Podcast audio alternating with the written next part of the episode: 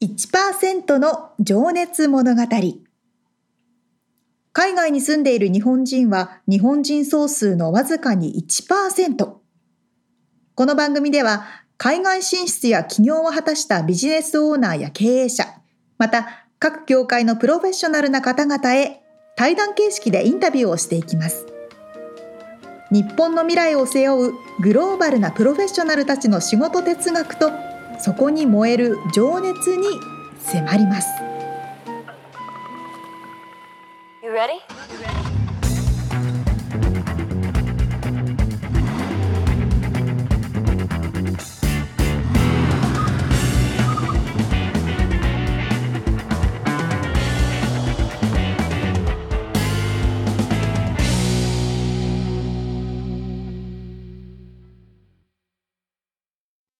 んにちは。こんにちは。1%の情熱物語172回目でございます。皆さんお元気ですか？元気ですか？今日はね、ちょっとお話したいことがありまして、うん、なんかあの、ポッドキャストでこの間、この間結構前に聞いたんですけど、うん、で、で、この間ちょっとあの、妻ともそんな話になったりして、あの、ほうほうあのね、トイレ。トイレ。かける AI ってかけるどれぐらい進んでんのかなって。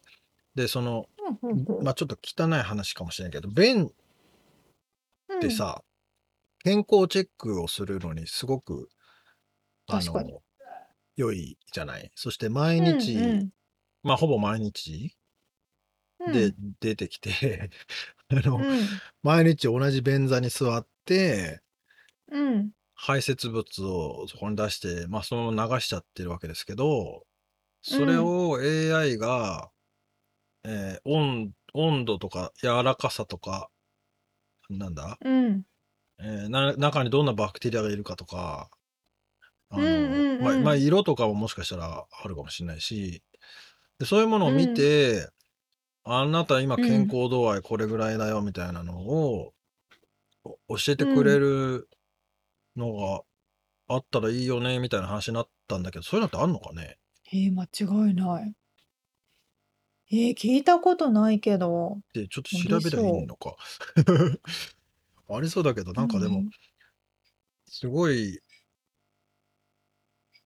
このさ、俺前にこれ、この番組にインタビューさせてもらった、あの、民謡の先生がいらっしゃるんですが、松豊先生っていうね。うんうん。彼女は、あの、子供の健康状態、まあ、ずっと働きに外に出ちゃってて、一日家にいなかったりするんだけど、子ど子供に便を流すなって言っといて、帰ったらその便を見はいて、はいはい。あの、健康かどうかを測るみたいな話があったんですけど、まあ、それがだから、言ってましたね、言ってましたね。うん、それぐらい、だから便を見たら、まあ、うちもね、犬飼ってる人はそうわかるかもしれないけど、犬のうんこ見見てるとさ、あ、なんかちょっと体の調子悪いのかなとかさ、いつもより柔らかいなとかさ、うん、分かったりするんだよね。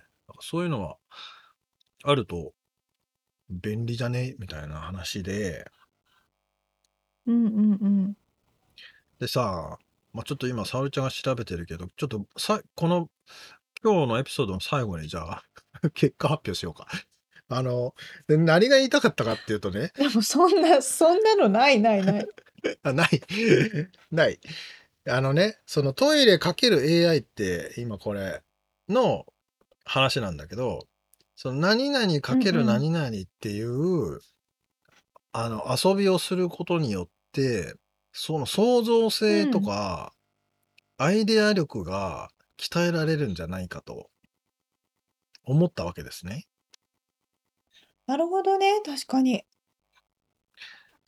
だからあの、何が何がって言いたいかっていうと、そういう遊びをしませんかっていう提案なんですけど、今日のエピソードの質問のコーナーで何々っていうお題を出した時に、それに掛け算して面白いものを考えてみようっていう、伝わった？え、マイクかける飲み物とか？あ、そうそうそう。まあ、それがどうやって混ざるのかよくわ毛かんないけどさ。え、髪の毛のゴムかけるティッシュペーパーとか？まあ、微妙な、微妙なな、なんか、だから、あのさ、何？すぐ出てこねえな。えー、バナナかけるデザインとかね。まあちょっとそれも違うか。あ、そういうこと？なるほだからどね。全然もう、えもう全くかけ離れたものを掛け算してうんた時に何が生まれるるかみたいな。めっちゃいい案じゃないですか、それ。あ、そうっすか。ありがとうございます。じゃあそれをちょっと今日のエピソードの最後に。なんか、じゃあお互いになんかお題を出そうか。質問ね。うん。で、それ OK で、それを掛け算して、なんかちょっと食べるっていうことをやりましょう。うんうん。はい。オッケーオッケー。了解しました。では、本編に入っていきたいと思います。えー、っとですね。まあ噛んだのをちょっとごまかしたね 噛んだ。バレた。本編で見てたんだよねってなってたよね。本編に入っていきたいと思います。えー毎回はい一人の方のインタビューを4回に分けてお届けしているこのコーナーですが、というか1%の情熱物語ですが、えーと今回は経営者であり、デザイナーであり、お母様であり、もろもろもろもろいろんなことをされてらっしゃる三重子村尾さん、美子さんのインタビューの最終回です。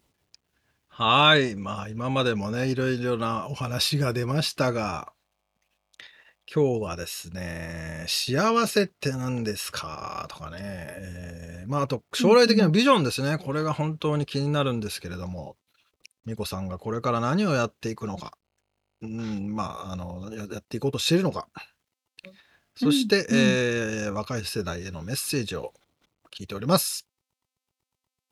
では、聞いていただきましょう。はい。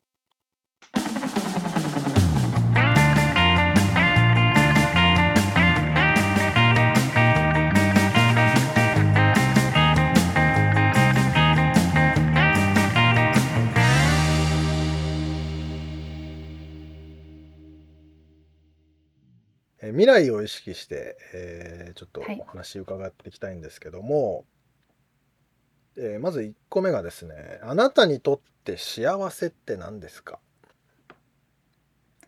そうですね。結構板倉さんこういう哲学的な大きな質問をするので。いやまあ好きなんですよね。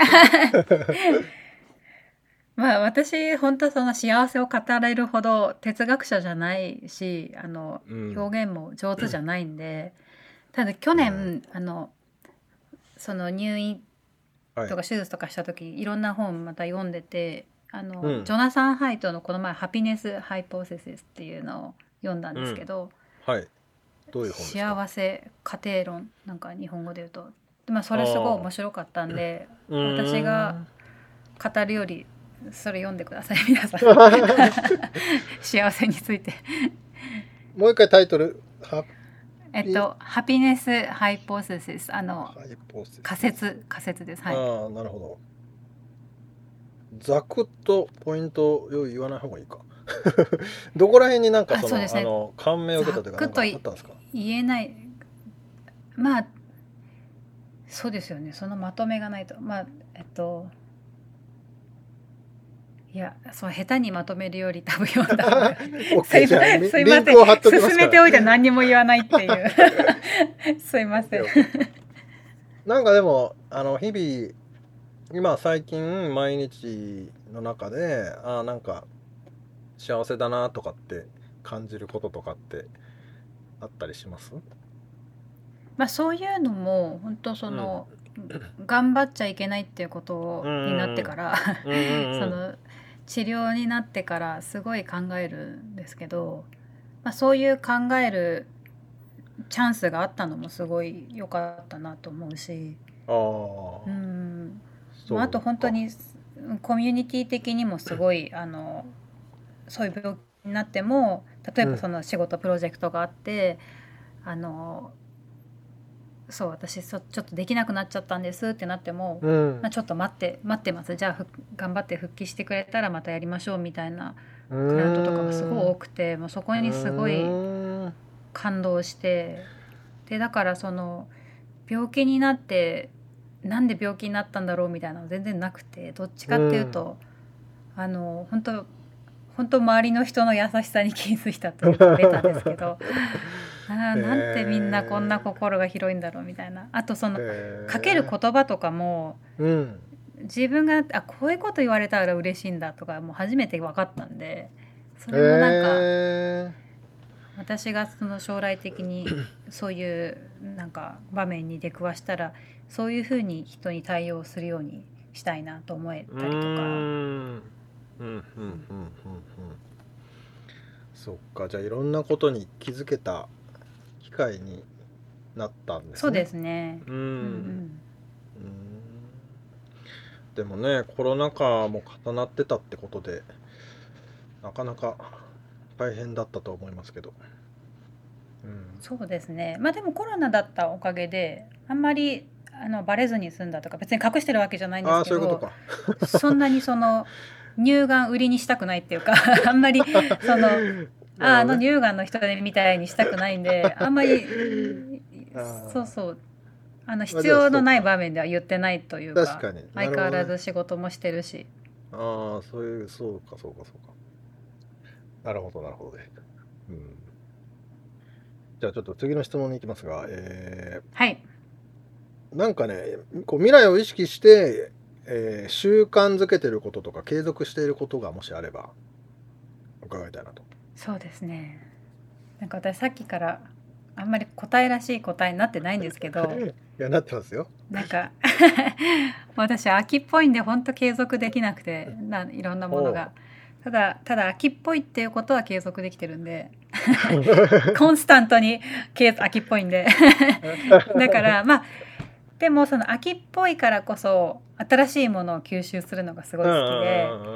まあ、それが結果的にその新しいサービスにつ つながったり、うん新しい提案提案とかできるのもそういう秋っぽくないとやっぱ現状に満足してそのままうんもうこれがずっといいってなるとあのそうなんです。新しいものに出せないと思うのでうん。でどっちかっていうとその新しいプロジェクトも本当にすぐ飽きちゃうんでうんいかにルーティン化して他の誰かに頼めるかみたいなそのルーティン化することに結構注力して。うんで誰かに頼んで私は新しいのを見つけてくるっていうのがすごく好きなのうでんだから継続できてないんですけどそういうふうに秋っぽさは継続できてます。はい、まあでもねそれがだからおっしゃるように新しいものをどんどん始めていくっていうもう飽きたから誰かに回したいからちょっとこれこうなんていうのまあシステム化してうんうんうん。こうスムーズに回るようにししなきゃって思うわけですよね。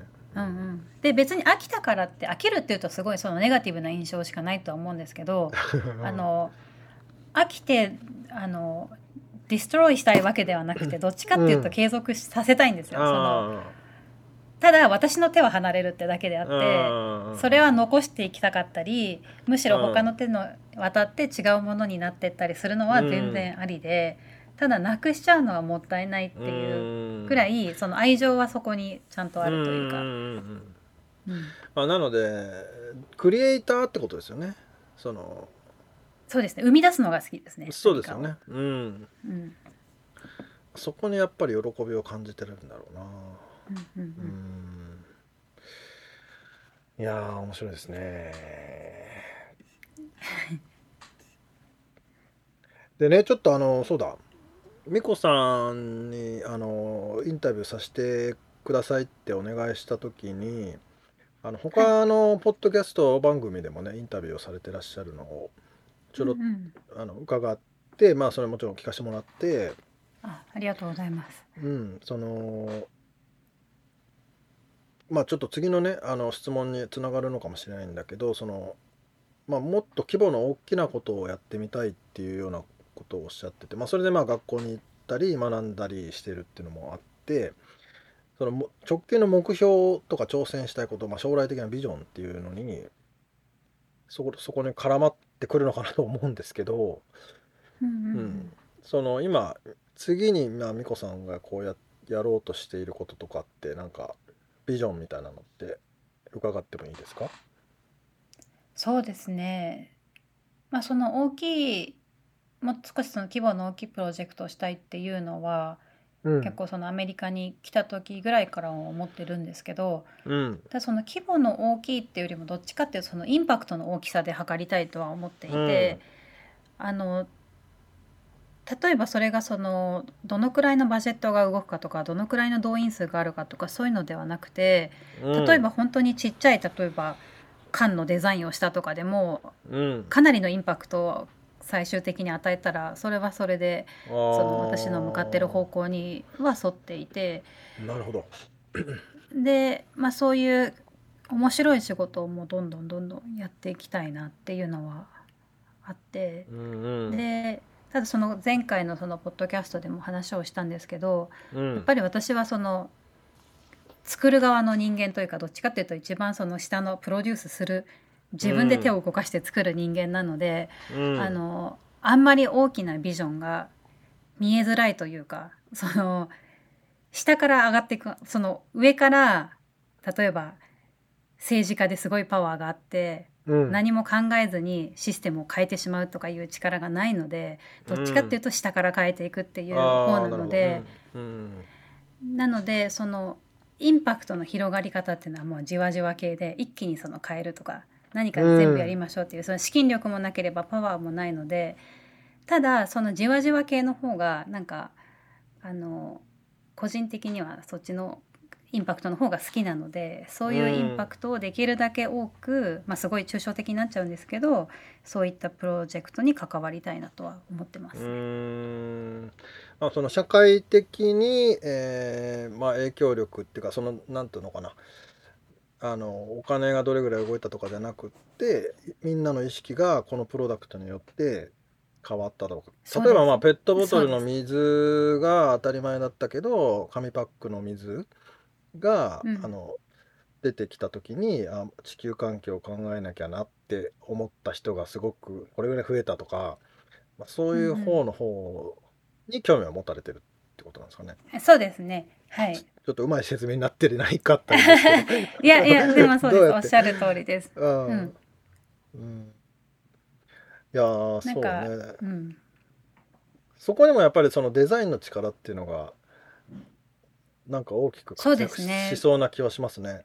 うん、それが私ができる部分というか唯一その、うん、貢献できる部分なのと、うん、うん、やっぱりデザインって本当に面白いなとは思うので、うん、うん、そこは広げていきたいですね。うん、であとそのデザイン系プログラムがその MIT とかハーバードでもうできてきたっていうのにも関連して、はい。私実は20年ぐらい前からそのデザインの学校を作りたいっていう興味もあって、えー、そうなんだ。ずーっとそのずっとなんか私の潜在意識にどっかあったんですけどはい。だからそれもなんかいずれ、まあ、近い将来というか日本とかで、まあ、そういったプロジェクトとかにも携わっていきたいなっていう。まあ多分年齢的にももう多分経験的にもどっちかっていうとほそろそろ伝えていく、うん。側にもなってきてるので。なってきてるのでなんかまあそういう教育機関とかにもアカデミック系にも携われたら面白いなと思ってます。うん。いやーぜひやってほしいですけど。えなんかどういう感じのあれなんですか？イメージなんですか？まあその寺子屋的なやつからもうこうオンラインで全部受講できるやつからこういろいろんなやり方がまああると思うんですけど。いやーその辺はあのまあ日本でもそのもうすでにある学校に学部として、例えばなんかうん。入らせてもらうとか、なんかプログラムを作らせてもらうのに入らせてもらうとかまあそういったのもあなあそっかじゃあと結構教授デザイン教授系ってことか。うん。う。うんんなんかデザイン系にすごい興味を持ってくださってるアカデミック機関も多いのでああなるほど。うーん。いやーすごい。いやいやいや なんかでもそれいつ頃からそのお教える側に回るっていうような意識って芽生えてきたというかいや実はでも本当あの最初から。二十歳ぐらいの時にあの日本の学校がすごい全部似てるなっていうのはすごい思ってていろんなそのうんどんいろんなのを学べる学校があってもいいだろうなって漠然とすごい思ってたんですけどそれが今になってその時の思いが結構つながってもう少し具体的に考えられるようになったといううか。ーんといろんなのっていうのはそのいろんな、まあ、デザイン一つとってもいろんなやり方があるよとかそういう話ですか？それともそういうのもそうだしなんか、結構アメリカはすごいいろいろ細分化してる、まあ、日本もしてるのかな？私が知らないだけで。ああまあでも確かにとんがってる感はありますね。突き詰めてるというか。うん。でうんうんうん、だその細分化してそれぞれをそのちゃんとアカデミックで認めてあげられるような分野として確立されたらすごくいいのかなと思えたりして。うーん。そっかそっか。へえ。それってあのイメージ的にはアメリカでですか？それとも日本で？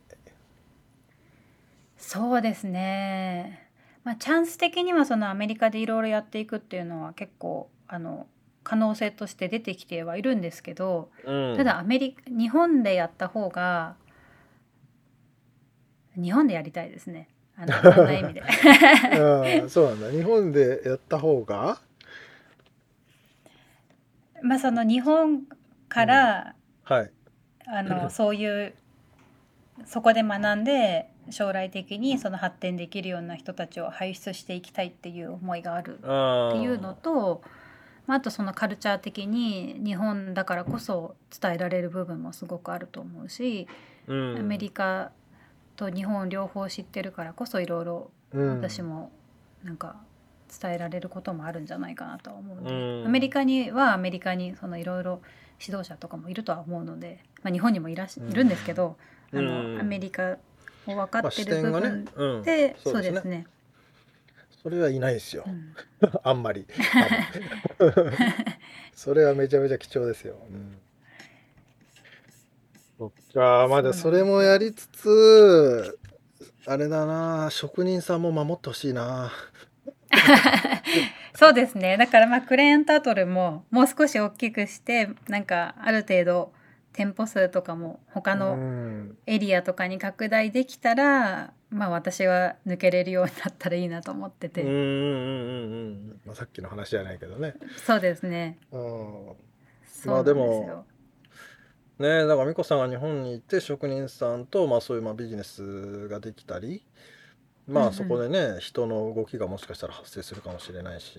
うんまあなんかね僕この間この間っていうかちょっと前に見た記事であのモンペってあるじゃないですかあの畑仕事すうんうるん。時はい。に履くズボン、昔おばあちゃんが履いてた、うんうん。うちはおばあちゃんが履いてたんですけど、うんうんうん。あのまあ、ジャージみたいなものなんですけどすごく丈夫で、あのはいはい。動きやすくてみたいな、まあ、それがなくあの最近まあ農作業する方も減っちゃって、まあ、モンペうん自体がまああのなくなっちゃってきたんだけどそのモンペをすごいであのスタイリッシュなデザインに変えてこうシュッと締まったシルエットであのすげえ楽で丈夫で、まあ、ジーンズみたいな扱い。あの作業もしやすいし丈夫だしかっこいいみたいな楽だし、っうんていう風にうんうんうこうん。見せ方を変えて、えーモンペをまたこう流行らせてるみたいな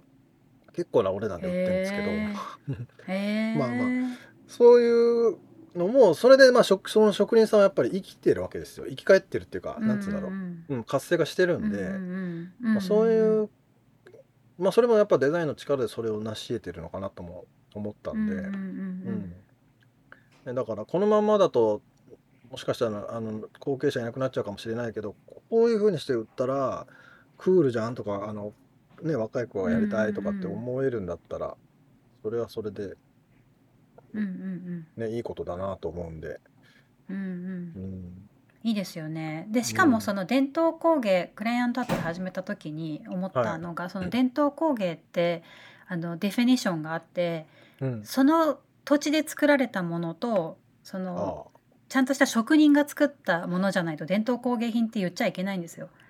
手だからで手作りでその土地のものを使ってってことですか？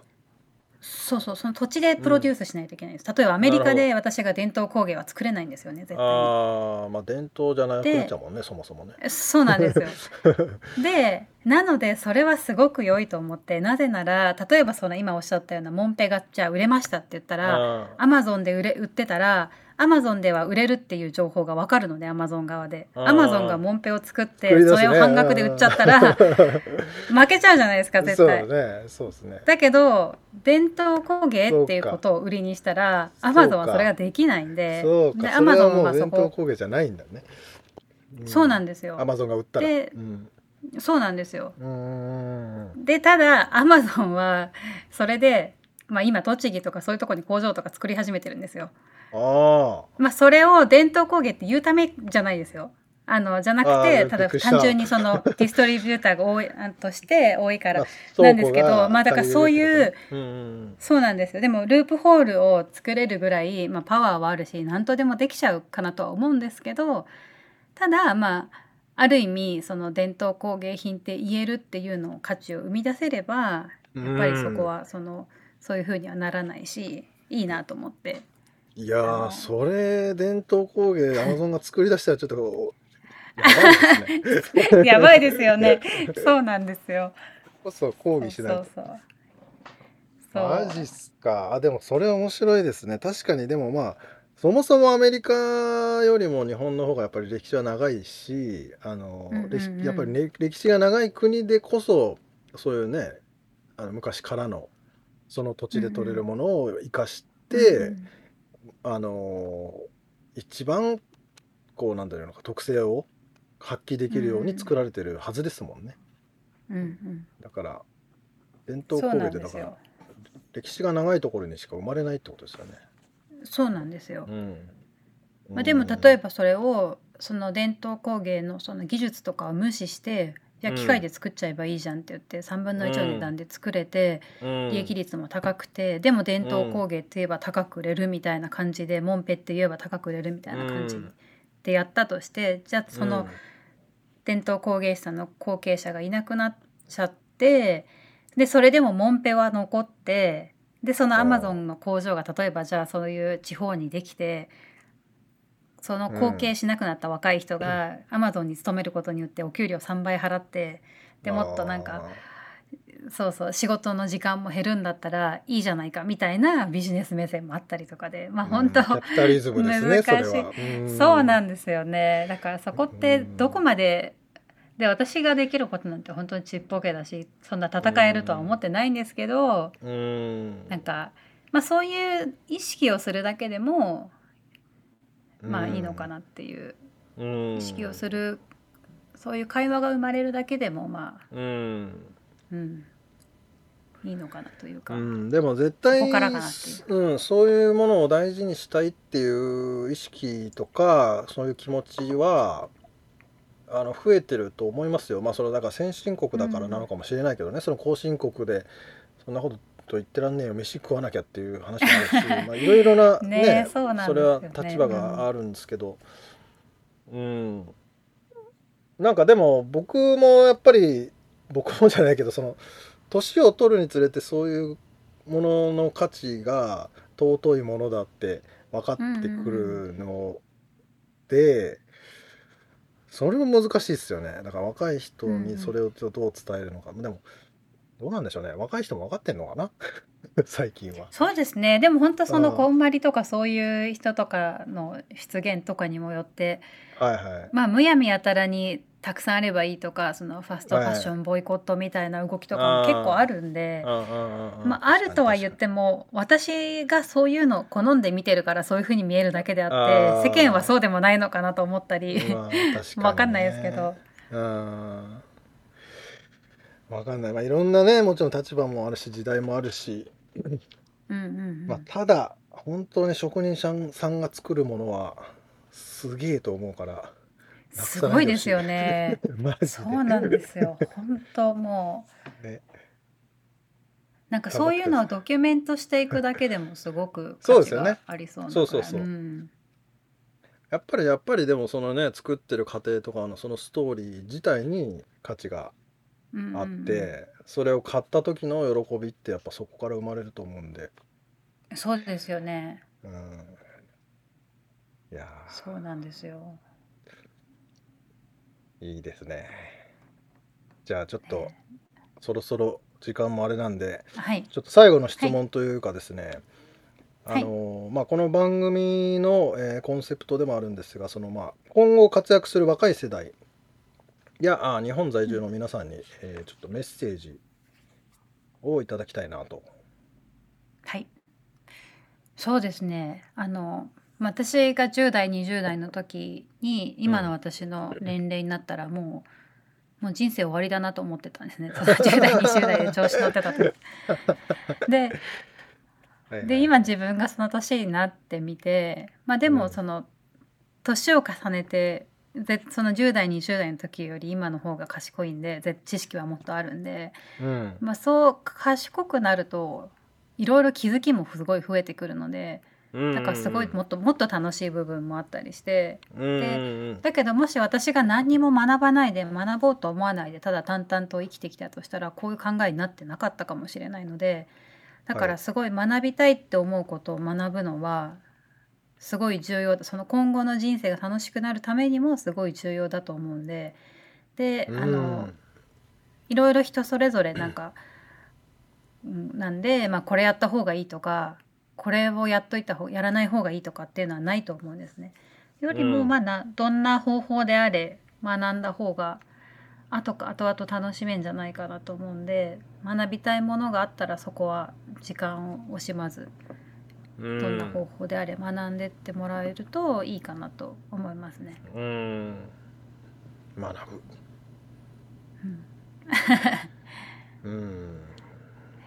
なんかあの質問で海外生活をしてよかったこととかってあったじゃないですか。はいはいはい。うん。あれでなんかやっぱりその世界を見るってすごいそのエンパシーを築く上ですごい大切だと思うんですけどあの、うんまあその視野を広私もげる本当とかうん。そうですねうん。でやっぱその理解できるっていうのはすごいいはいはい。いことで、なんか世界に出て本当に自分がいかに無知かっていうのをやっぱりその、謙虚になれたっていうのはやっぱりその海外に来たからだしやっぱうん本読んだりニュース見たりするだけでその国のことも絶対知れないし、うん。まあなんなら住んだだけでも知れないと思うんですね。やっぱりそのコミュニケーションしてうん。あの会話してコミュニティに入って初めてその理解できる部分だったりして、うん。でである意味その胃の中の蛙の方が幸せっていう説もあると思うんですよ。そのうん。はい。もう自分でそのセーフゾーンにいてうん。威張ってて外で自分がどんだけ無知かっていうのを知らなくてもそこで心地よいんだったらそれはそれで幸せじゃないかっていう説もあるんですけど、はい。まあ、私は無知よりやっぱり知ってる方がいいとは思うので、うん。うん、その知る喜びっていうのはすごくうん。私にとっては良くてだからまあその自分を知ってるエリアセーフゾーンを出るっていうのはちょっと痛い部分苦しい部分もあるんですけどやっぱり自分の無知さに気づく最高の方法だとは思うんでそういううんのを出てみて、うん。あの学んでいくっていうのはぜひ、うんあの私の経験から言ったらやったらいいかなと思います。素晴らしいありがとうございますもう本当にねでもなんかやっぱその何も知らないぞっていうことを知知るだけで うんすごい価値なんですよね。そうなんですよね。んなんかまあでもそれって死ぬまでなくなんないんですかね。なくならないと思いますね、だってこの世界中でこの今ね起こってることを全部知ることなんて絶対にできないわけじゃないですか。うんうんうん。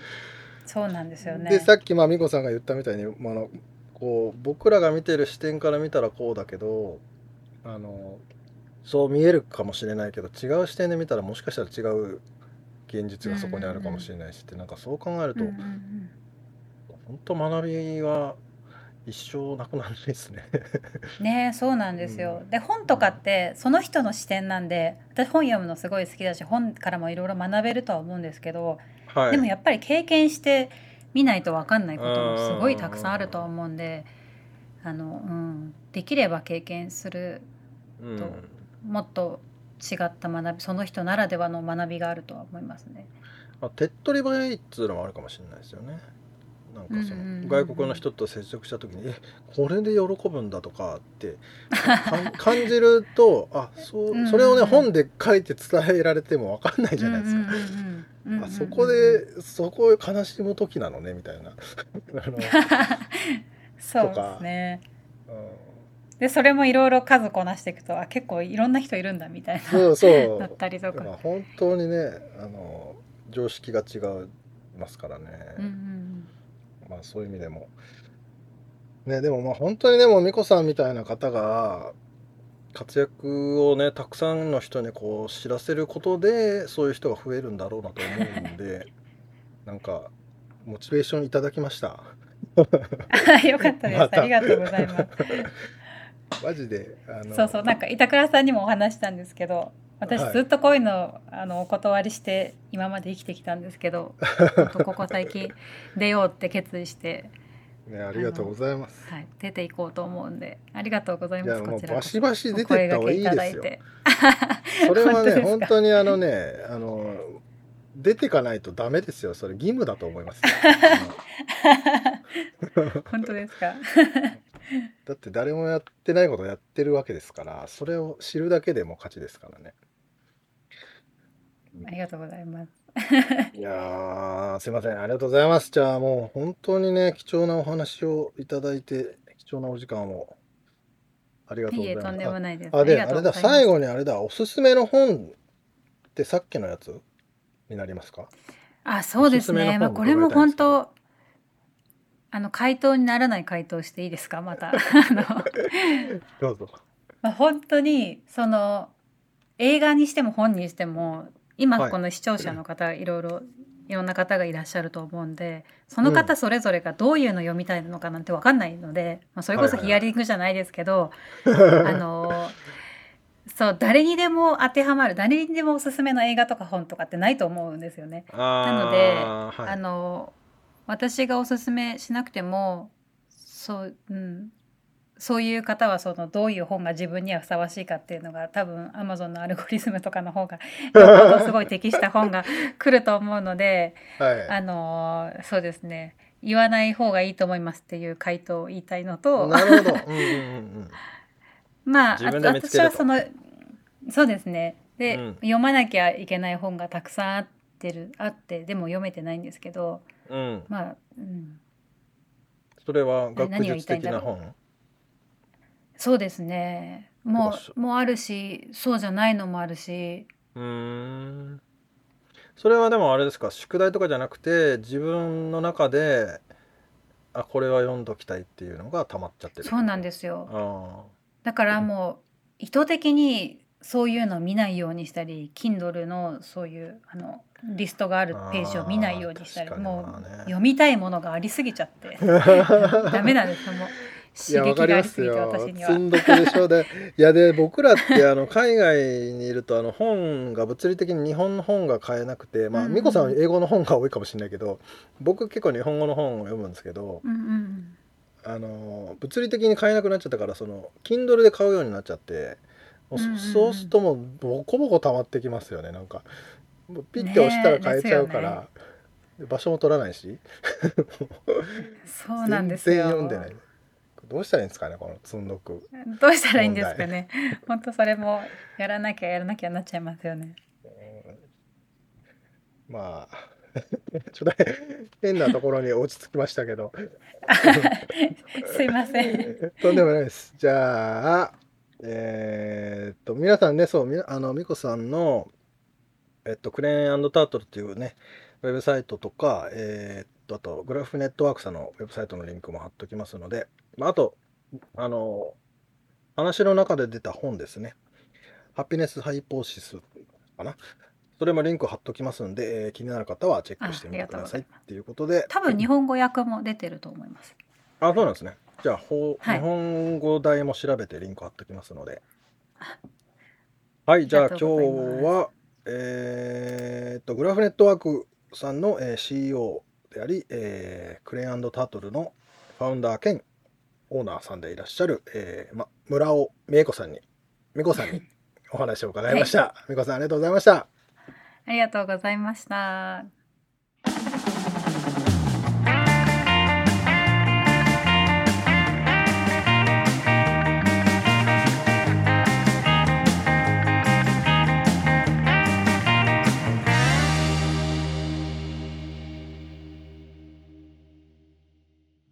ンスタントに秋っぽいっておっしゃってましたけど、うんなんか、1%の情熱物語でお話しくださってる方、そういうふうに言ってる方も結構聞きますよね。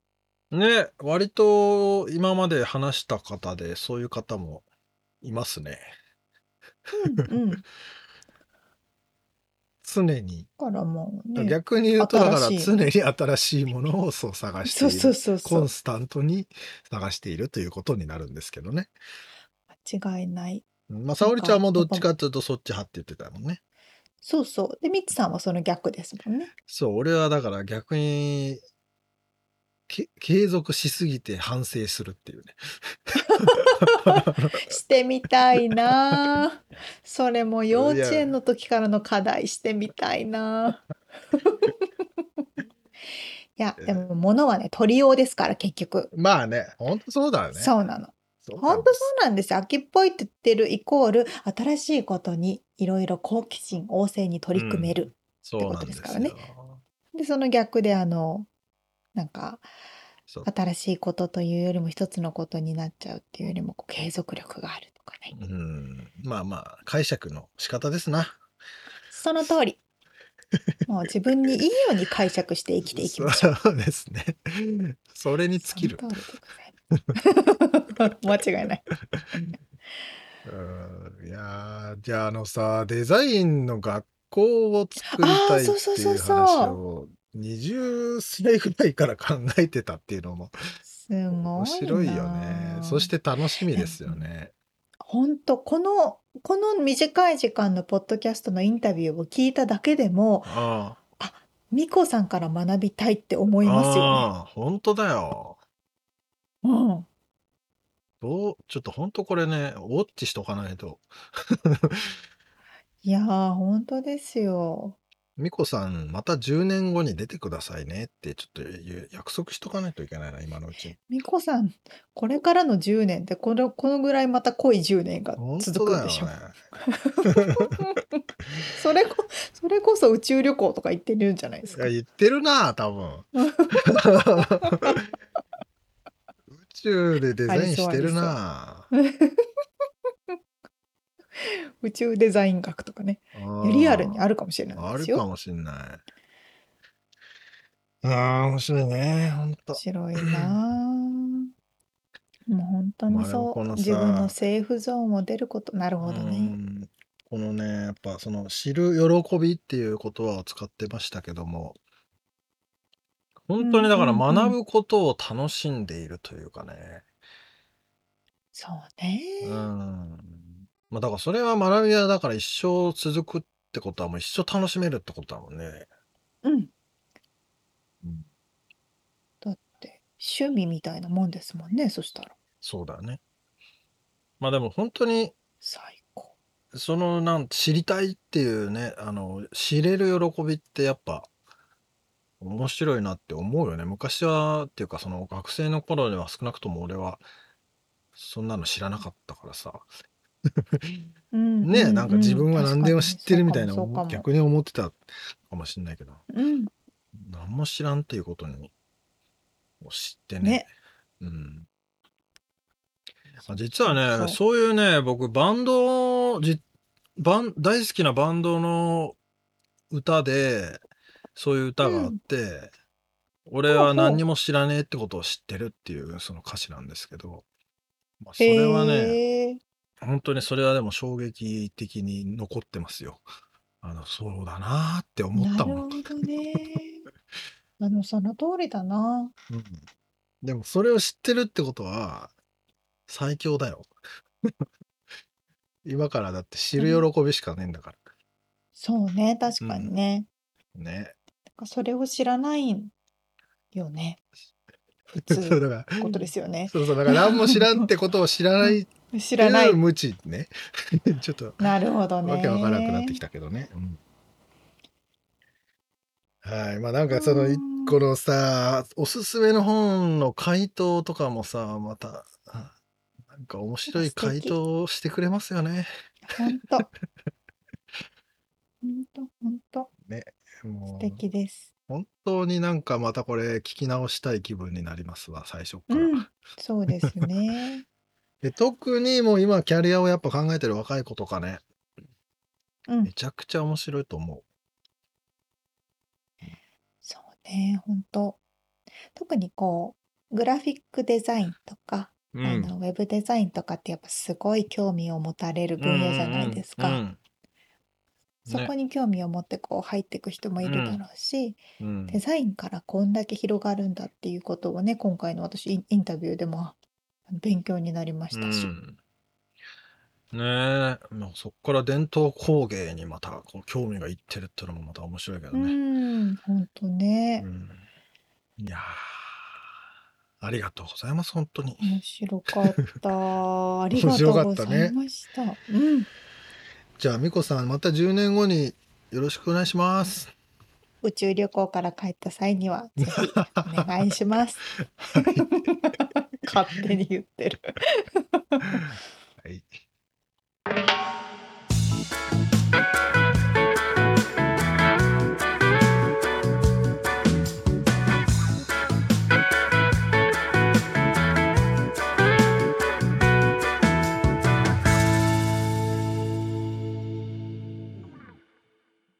リアルアメリカ情報いいよ。このコーナーでは最新のビジネス生活情報をアメリカ・ロサンゼルスよりお届けしてまいります。はい。今回はね、アメリカのラーメンって何味？っていう話。ほあの、アメリカってね、ラーメンはもう市民権を得てるほどみんなが知ってて、すごく人気の食べ物ですよね。う。うん。さあ、ラーメンニツさん、はい。アメリカのラーメンは何味が多いですか？豚骨？イエースでもなんかすごい衝撃だった。衝撃というかなんかどこ行っても豚骨だなってうん。思いませんでした、最初の頃。確かに。もう慣れちゃってるけど。うん。まあ、豚骨ベースの醤油とかね、そういう感じだもんね、どこ行ってもね。確かに確かに。そうそうそう。なんか、これはまあわかんない。ニューヨークではもしかしたら違うかもしれないけど、うん。ロサンゼルス、まあニューヨークでもそうかな。ロサンゼルスとかはもうラーメンイコールなんか豚骨が基本みたいな確かにな。で感じにもあのなって、ますよね。あれ、一蘭とか、うんうんうん天下一品だっけ？天一ってハワイにもあったね、そういえばね。あれもだからだから豚骨だもんね。そう、ギだからじゃない？トギトでしょ？天下一品とか。だそこら辺が、こうひ、ラーメンブームをさ、最初に引っ張ってった人たちが、豚骨推しだったんじゃないあ、そういうことなのかな？のいや、わかんねえよ。ただ、推測ですけど。いや、なんか、この前友達と話してて、うん、あ、あそこのなんか、ちょっと、なんだっけな？豚骨がないラーメン屋さんができたって話をね、してたんですよ、うーん最近。なんか、なんていうの、すごい薄い系の味？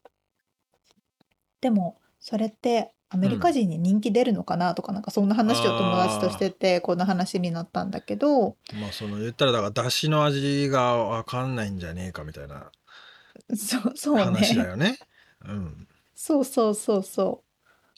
濃厚のこってりしたのが好きみたいな話ですけど、うんちなみにミツさんが好きなラーメン屋さん、この辺でどこですか？俺、本当にラーメン屋行かなくなったんだけどね。あ、そうなんだ。まあ、これ言うと邪道だって言われるんだけど、俺、三等価とか普通に好きなんだよね。だった。それこそまあ最近、豚骨。うん。いや、まあ、あるよ。塩とかあるけどね、いろいろ。いうんうんうん。や、俺、本当にね、ラーメン食いに行かなくなっちゃったんだ、最近、なんか。へえ。沙織ちゃんは？私は、あの、邪道ですけど、北方ラーメンああ。まあまあ。番内が大好きですけど。うん。番内は北方ラーメンなのですごく澄んだスープなんですよね。うん。美味しいよね。だなぁ。美味しい美味しい。うん。と思って、そう、それでね、メニューを、そういえばまたじっくり見直してたんですけど、うんいろんなラーメン屋さんの。うん。と言っても、やっぱりいろんなタイプのメニューがないとダメだよねっていう話をしたくて。うん例えば、まあメインはこのラーメンですとかって言ったとしても、うん。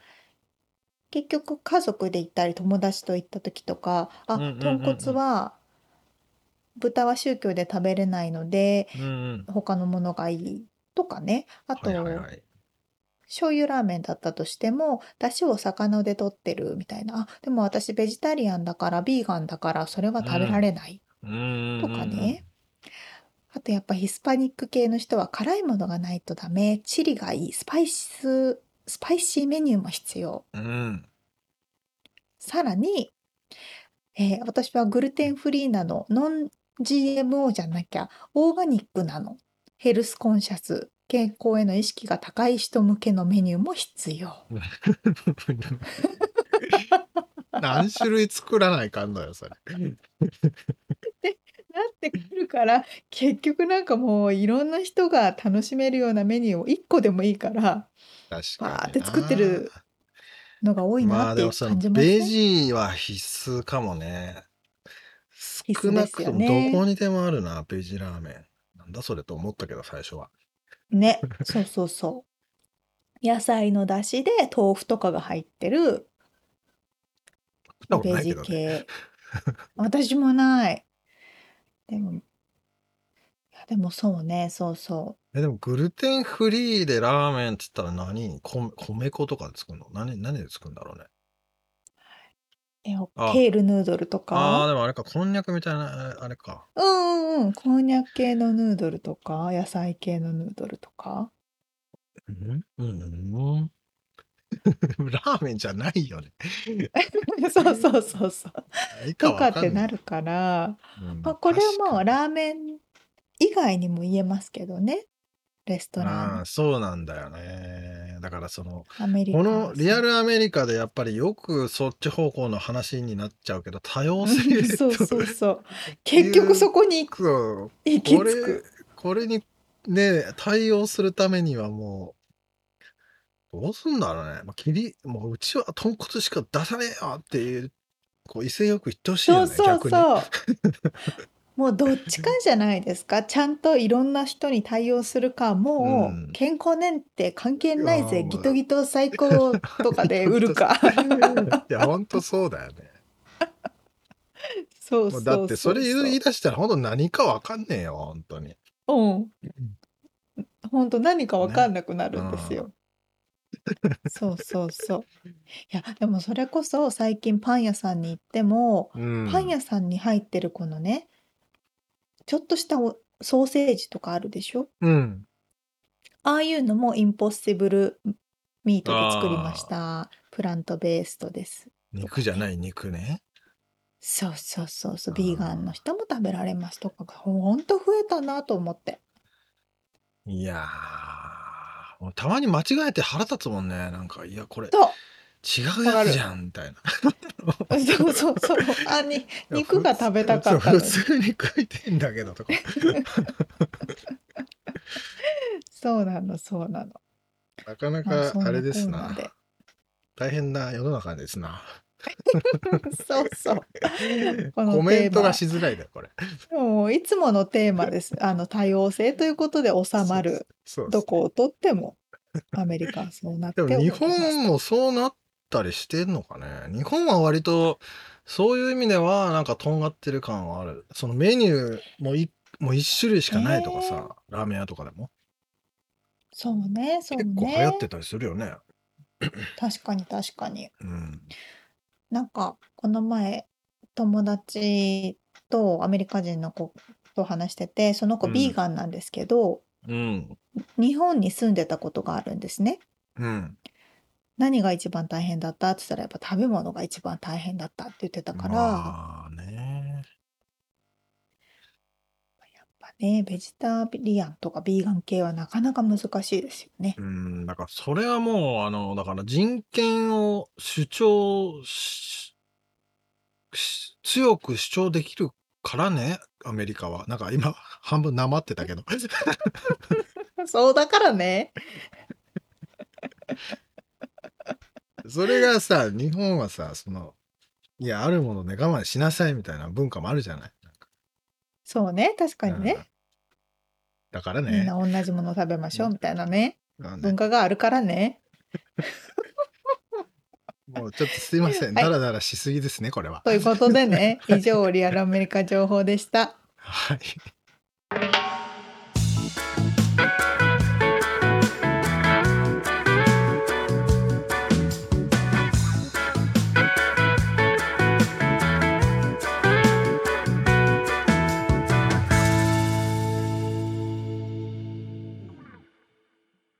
めのコーナーです。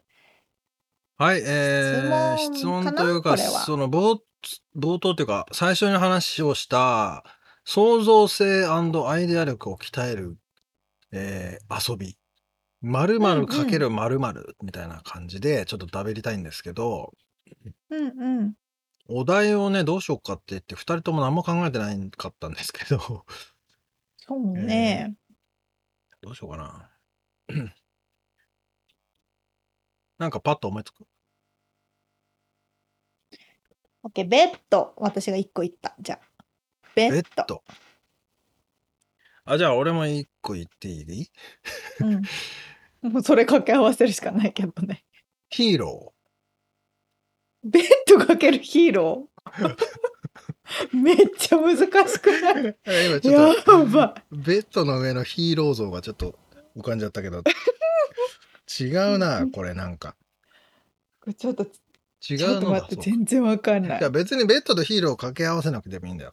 ベッドと掛け合わせるものを俺が考えて、うん。で、沙織ちゃんはヒーローと掛け合わせる何か、こう、あ、そういうこと？別のものを考えればいいんだよ。うん。じゃあ俺はベッドかける、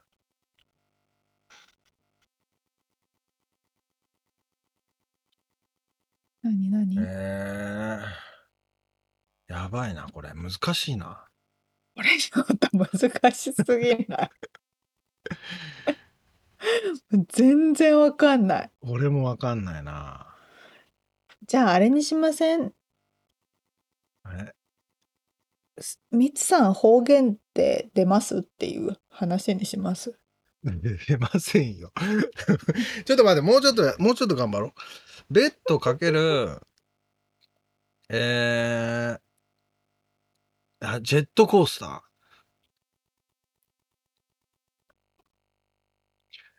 これ、ボツかなこのゲーム。これボツじゃない。あでも今ベッドがジェベッドがジェットコースターの上にある絵しか想像つかない。ベッドがジェットコースターで走ってる。ど。まあ、うん、難しいな。これはちょっとあれだな。もうちょっと時間がたっぷりあって、あの、ね、待たせる人がいない時にやった方がいいかもしれないね。そうね。動くベッドってこと、うん。ベッドアトラクション。そう、なんか、そういうことじゃないんですよね、なんかね。うん、そういうことじゃないんだ、言いたかったのは。そうよね。そういうことじゃないんだよね。そう、そういうことじゃないっていうことは分かってるんだけどね、出てこないんだよね、アイデアがパッうん、すごい、すごい難しかったというね。まあこれでもね、あの、酒飲みながらダラダラ喋ってる時に、ちょっとこれ今度試してやってみるわ。うん、それで成功したら、あの、また持そうだってきてください。、コツを掴んで持ってくるわ。コツをつかんで持って聞いてる方もこれやってみて、あの、こうやってやればいいんだよみたいなのがあったら教えてほしいわ。でも確かにこう想像力をっていう意味ではいいかもしれうない。ん。なんかでももしかしたらさ、20個ぐらいさ、カードに書いてあってさ、もう。うんうんお題が。で、これをそれを2つ引いてさ、で、それについて食べるっていうのもありかもね。確かに確かうん。さあ、どう 終わるこれに。。どうし、もうちょっともう考えてたけど頭が回らなかった。うんはい。ということで。はい。じゃあ、えーまた。今回お届けしたインタビュー、そしてリアルアメリカ情報のインフォメーションはブログに掲載しております。podcast.086.com、podcast.086.com、または1%の情熱物語で検索してみてください。はい、えー、みこさん、とっても貴重なお話ありがとうございました。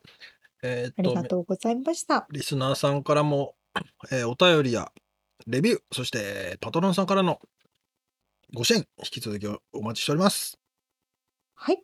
今週も聞いてくださってありがとうございました。ありがとうございます。また来週お会いしましょう。じゃあね